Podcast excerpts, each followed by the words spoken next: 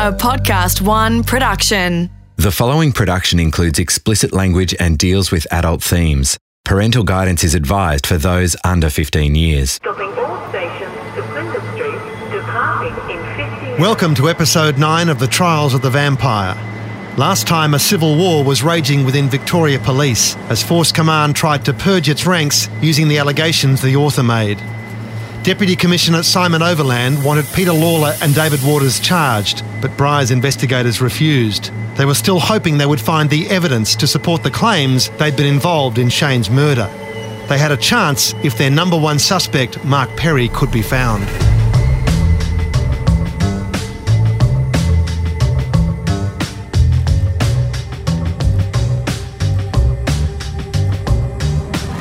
She'd moved on since Mark's disappearance nearly two years earlier. Eunice Whitford couldn't help but wonder what happened to her lover. He was good to her, funny and generous, but there were things he didn't share with her, things that seemed to haunt him. Depression stalked Mark, and sometimes he was enveloped in its dark embrace.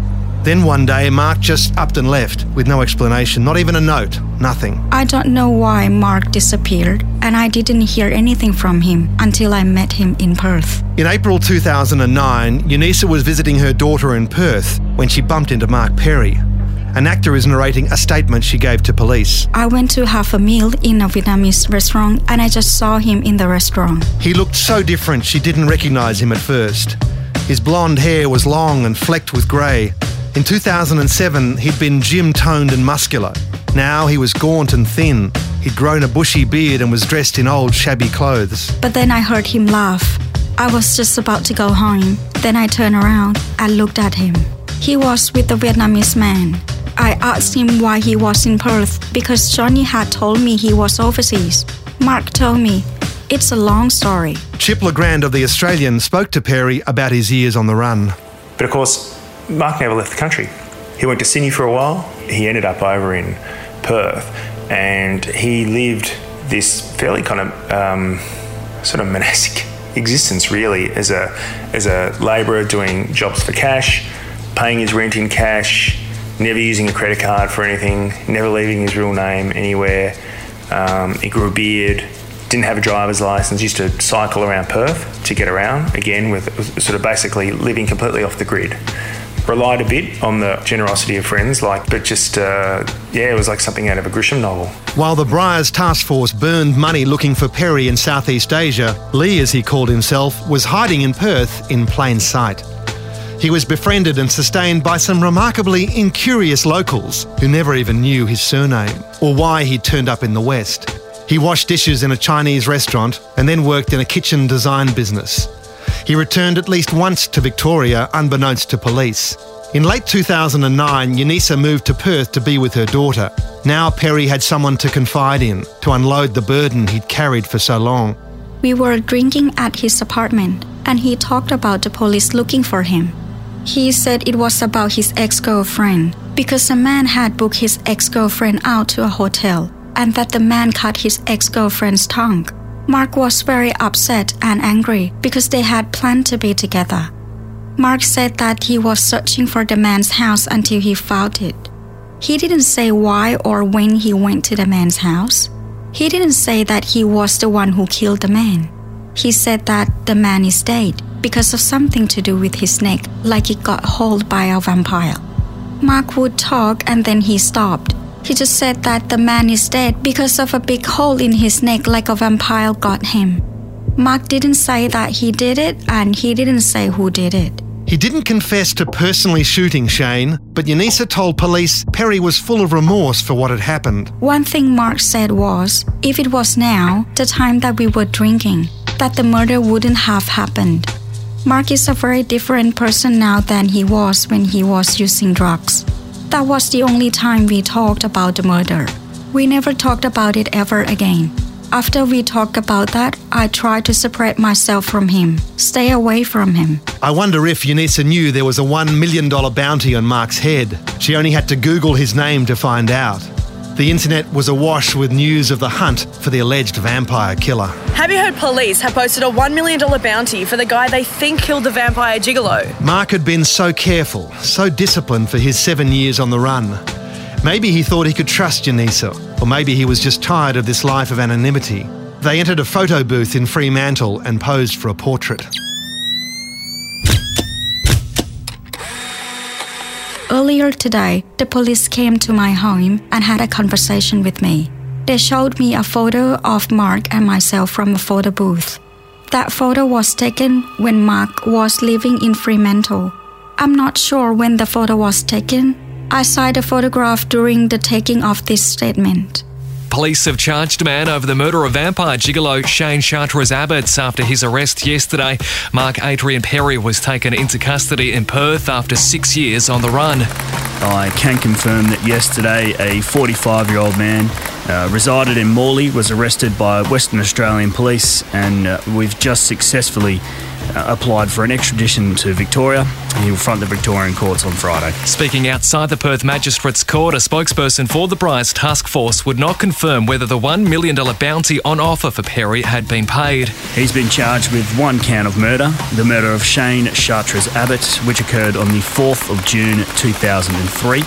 The victim's family have certainly been notified today in relation to the arrest. They were pleased that the investigation is progressing. Chip Le Grand again. To have those seven years on the run, and for always looking out over your shoulder, I mean, it was almost a bit of relief when he got caught. Because, I mean, it is exhausting, that, that mm. kind of a life.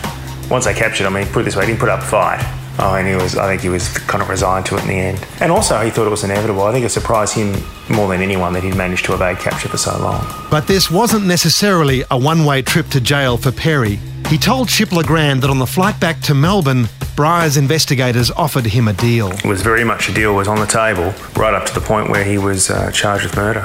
You know, they, they said, look, if you tell us what you know about the corrupt police and we can help you out here. So even Perry himself, had he decided to implicate police, there's no doubt that he would have never faced a murder charge.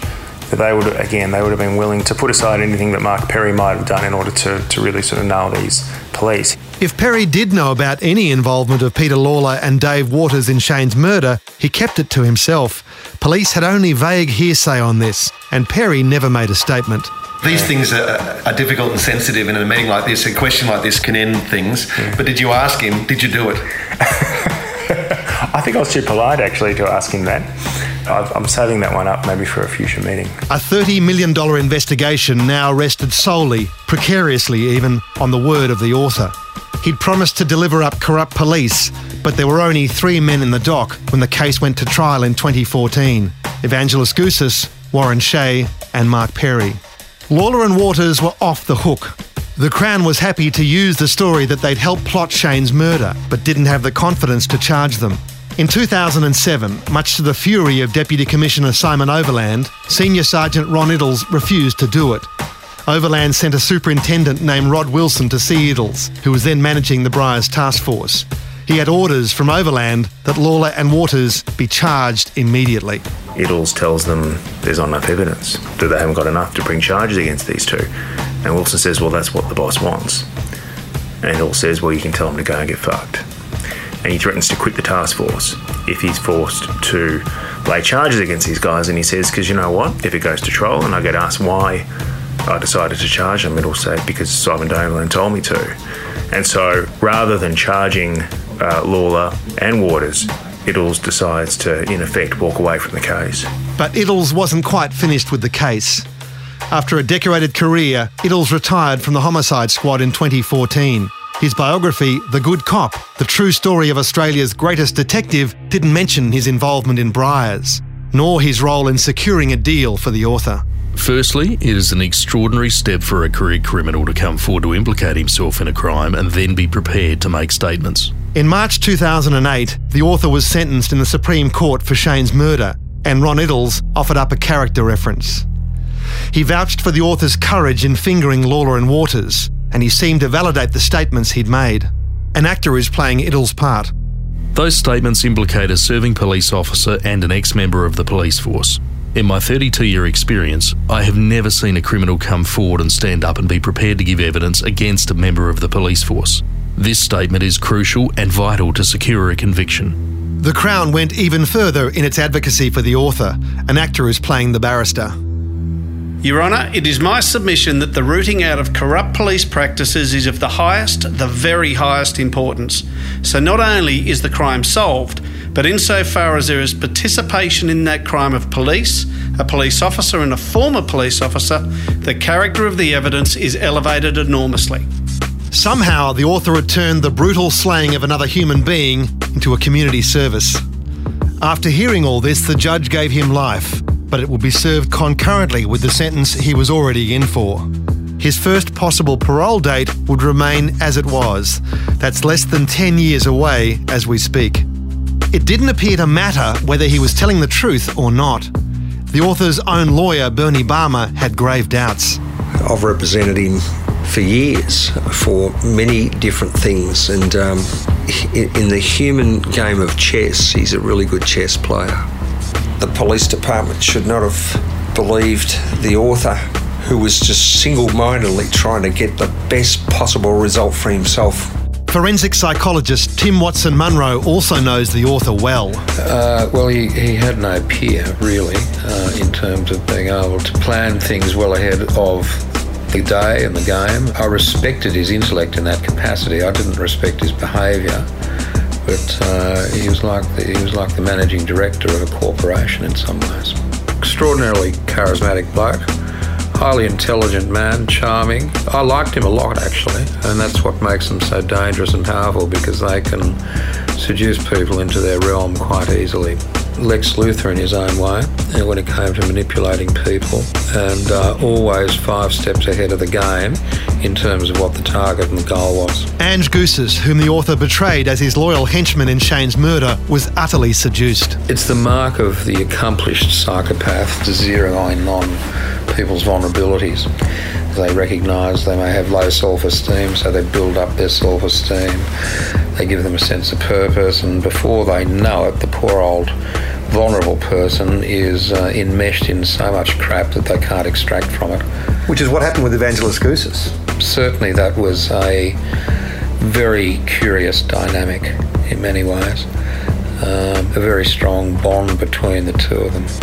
With people such as the author, it gave you a sense of power that you two were in many ways untouchable, and the severity, magnitude, and gravity of what you're doing is desensitised by the company you keep. It almost becomes normalised. The author's capacity to manipulate was well known to police, so it's surprising to me the Briars Task Force took his stories so far when there were so many obvious flaws.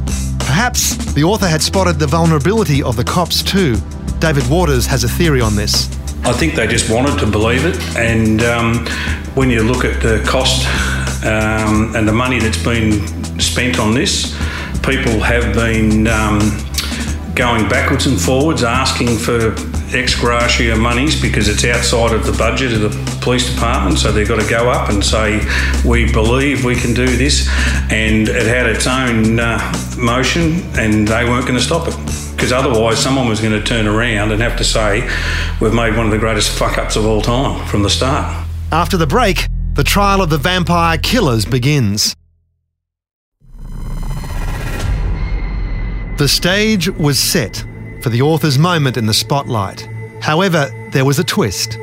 When the trial arrived, he refused to leave his cell.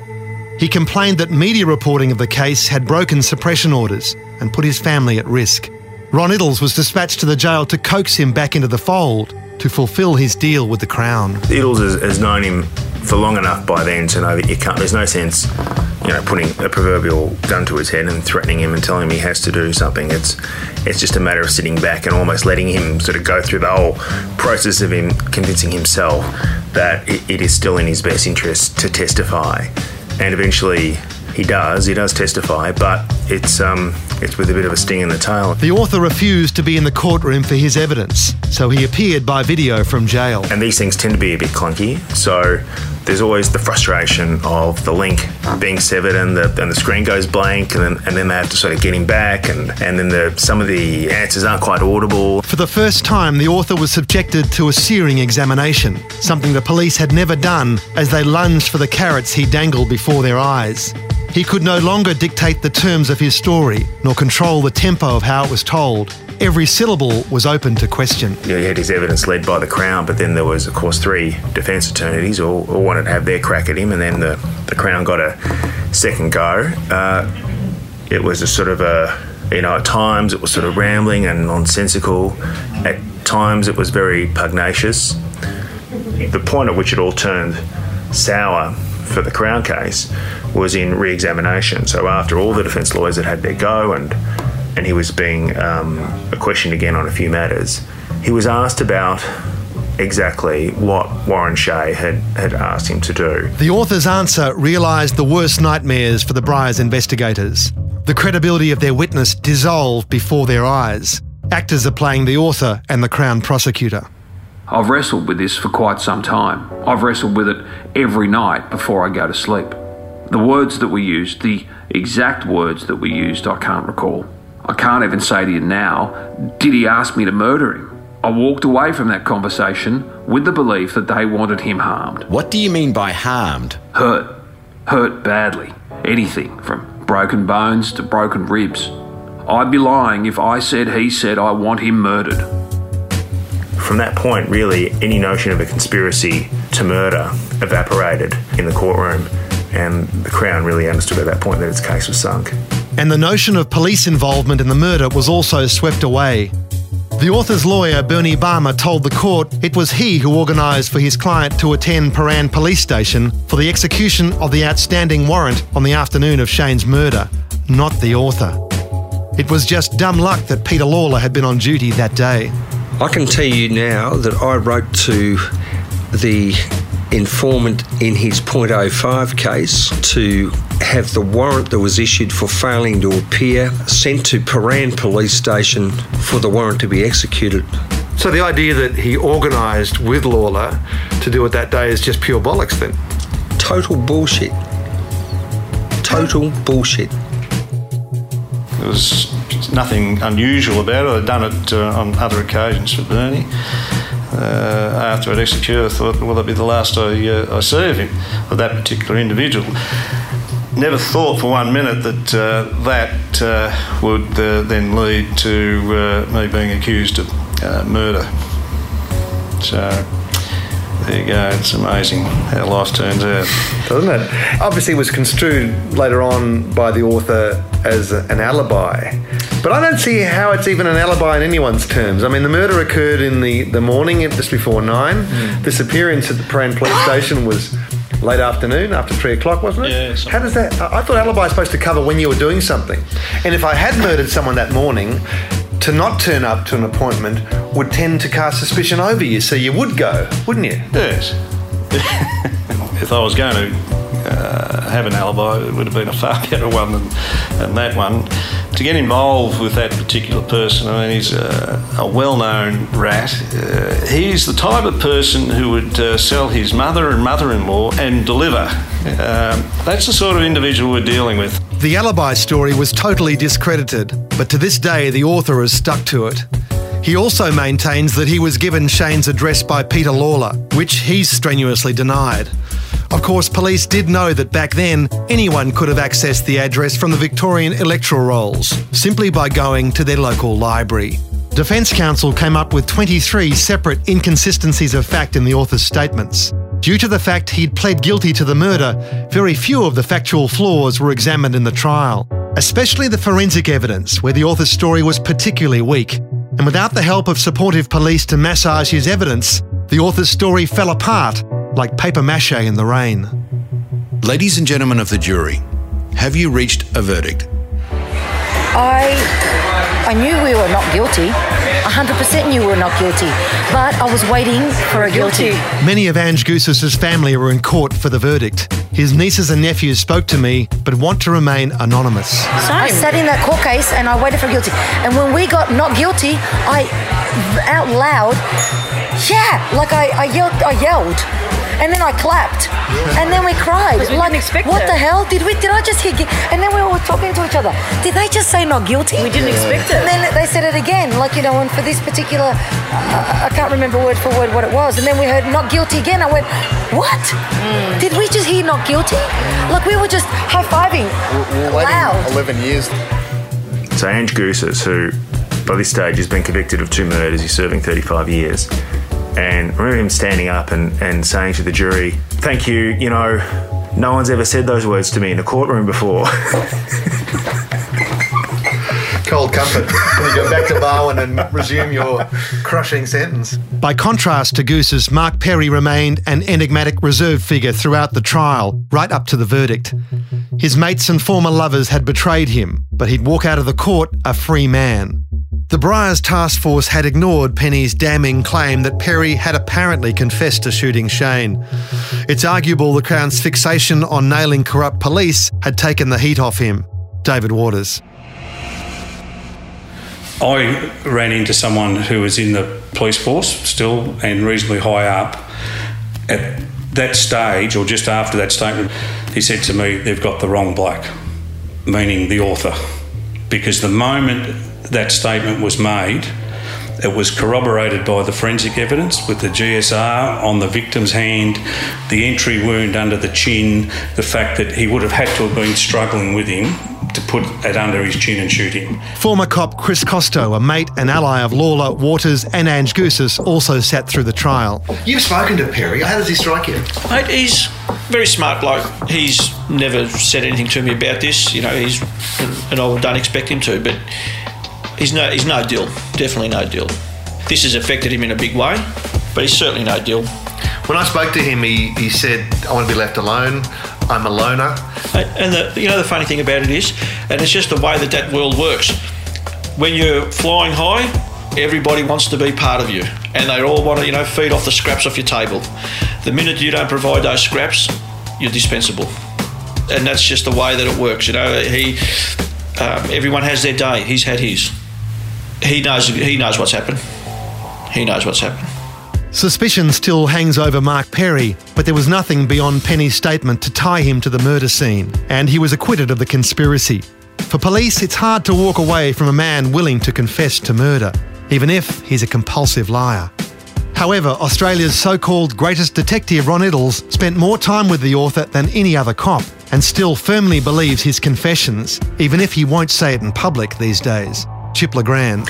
No, I think he honestly believes. He believes the author. He believes him on the involvement of uh, police corruption in this murder. Um, certainly, he believes that the author did it. I hear the author puts a different complexion on his failure in court.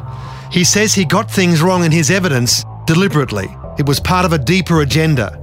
He was always going to recant when he got to court to ensure his mates Ange and Warren got away scot free, but not before he taught them a lesson.